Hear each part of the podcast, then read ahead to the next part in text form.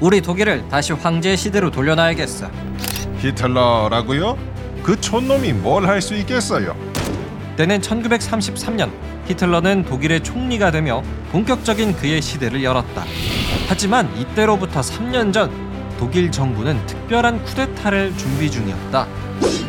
만약에 이 쿠데타가 성공했다면 독일에는 절대 히틀러가 등장할 수 없었는데 지금부터 그 숨겨진 이야기를 소개합니다.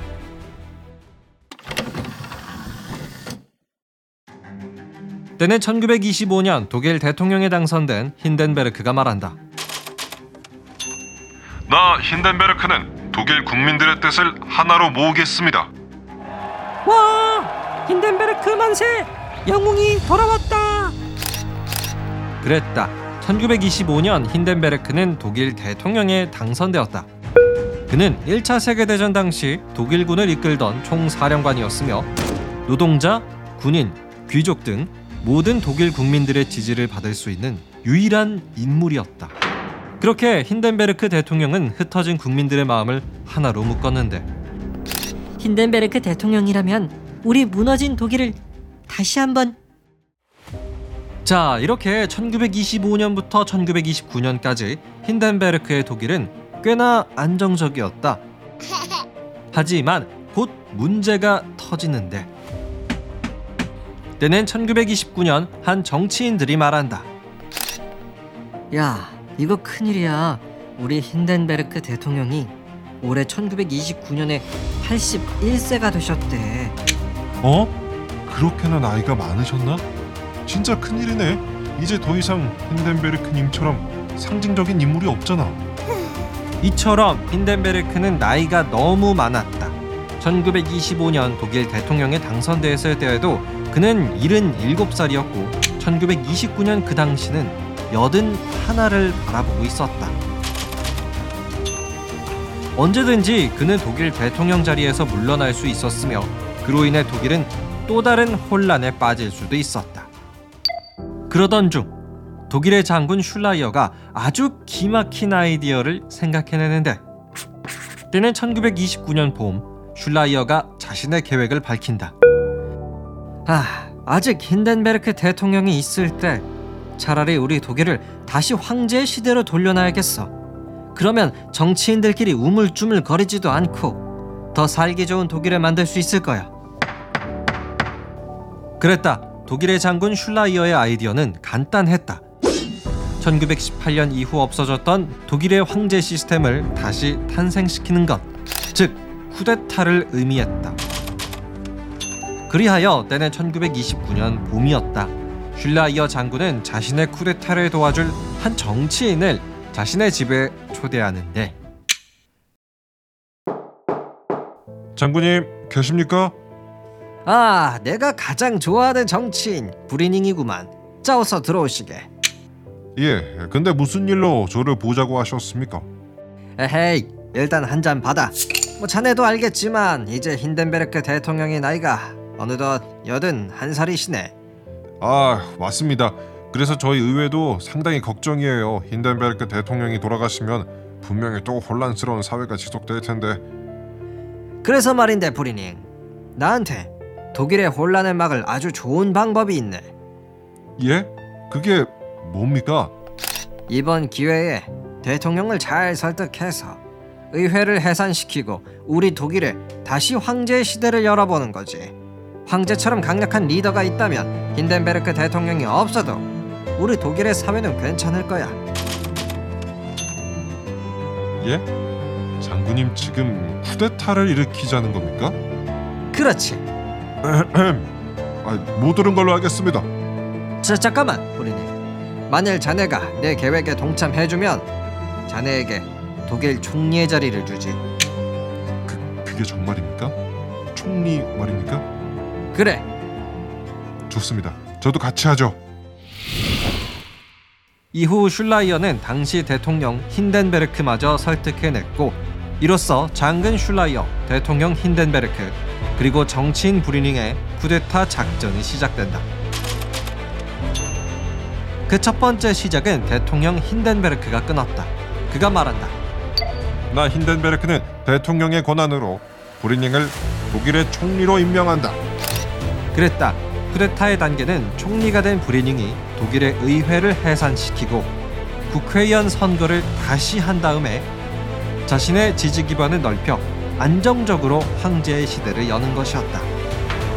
모든 일은 계획대로 진행될 줄 알았던 그때 혜성처럼 등장하는 히틀러. 히틀러가 말한다. 우리 나치당에 투표해 주십시오. 우리는 독일 국민들의 가난을 외면하지 않겠습니다. 또한 우리 독일의 빼앗긴 승리를 제가 다시 찾아오겠습니다. 때는 1930년 9월 국회의원 재선거는 계획대로 치러졌지만 이때 히틀러가 등장했다. 히틀러는 민족주의 사회주의 정당, 즉 나치당의 수장으로서 원래는 그 세력이 크지 않았다. 하지만 대공황을 거치면서 독일의 국민들은 점점 더 가난해졌고 이러한 상황에서 히틀러의 나치당만이 다음과 같이 외쳤었다. 우리 나치당은 그리고 나 히틀러는 독일 국민들의 가난을 무슨 수를 써서라도 해결하겠습니다. 그 결과 나치당은 총 유권자의 16%에 해당하는 표를 받아 독일 의회에서 두 번째로 큰 세력을 확보하는데 히틀러의 등장으로 계획이 상당히 틀어진 슐라이허 그는 총리 브뤼닝에게 외쳤다. 브뤼닝 시간이 없어. 더 이상 꾸물거렸다가는 히틀러의 세력이 더 커질지도 몰라. 우리 쿠데타가 실패할지도 모른다고. 아이 슐라이어 장군님 왜 이렇게 겁이 많아지셨습니까? 히틀러라고요? 그 촌놈이 뭘 할 수 있겠어요? 그랬다. 브리닝 총리는 히틀러의 세력을 정말 과소평가했다. 그리하여 약 2년이라는 시간이 흐르게 되었고 히틀러의 세력이 커지는 걸 전혀 막지 못했다. 히틀러 만세! 결국 도저히 안 되겠다 판단한 슐라이허 그는 힌덴베르크 대통령을 찾아가는데 대통령님, 저 슐라이허입니다. 아 그래 무슨 일인가? 도저히 안 되겠습니다. 브뤼닝 총리는 저희 계획에 어울리는 인물이 아닌 것 같습니다. 브뤼닝 총리 해임시키시죠. 아 그럼 누굴 총리로 임명하오? 예, 바로 이 사람입니다. 인사드려. 안녕하십니까, 대통령님. 프란츠 폰 파펜입니다. 그랬다 슐라이어 장군은 우물쭈물거리던 브리닝 총리를 해임시키도록 만들고 파펜이라는 자를 새로운 총리에 앉혔다. 새롭게 총리가 된 파펜 나 파펜 총리는 의회를 해산시키고 재선거를 진행한다. 이처럼 파펜 총리도 이전의 브리닝과 같이 똑같이 의회를 해산시키고 재선거를 진행했다. 그런데 히틀러가 말한다.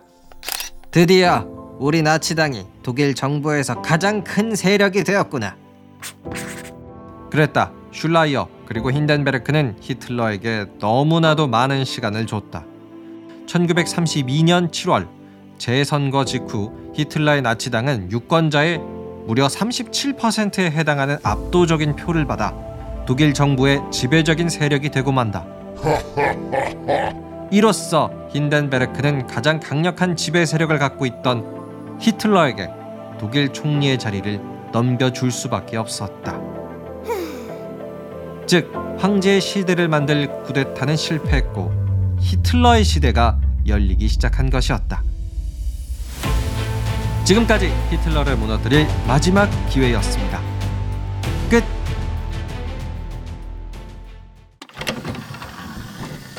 네, 오늘은 히틀러를 무너뜨릴 수 있는 그 마지막 기회였습니다.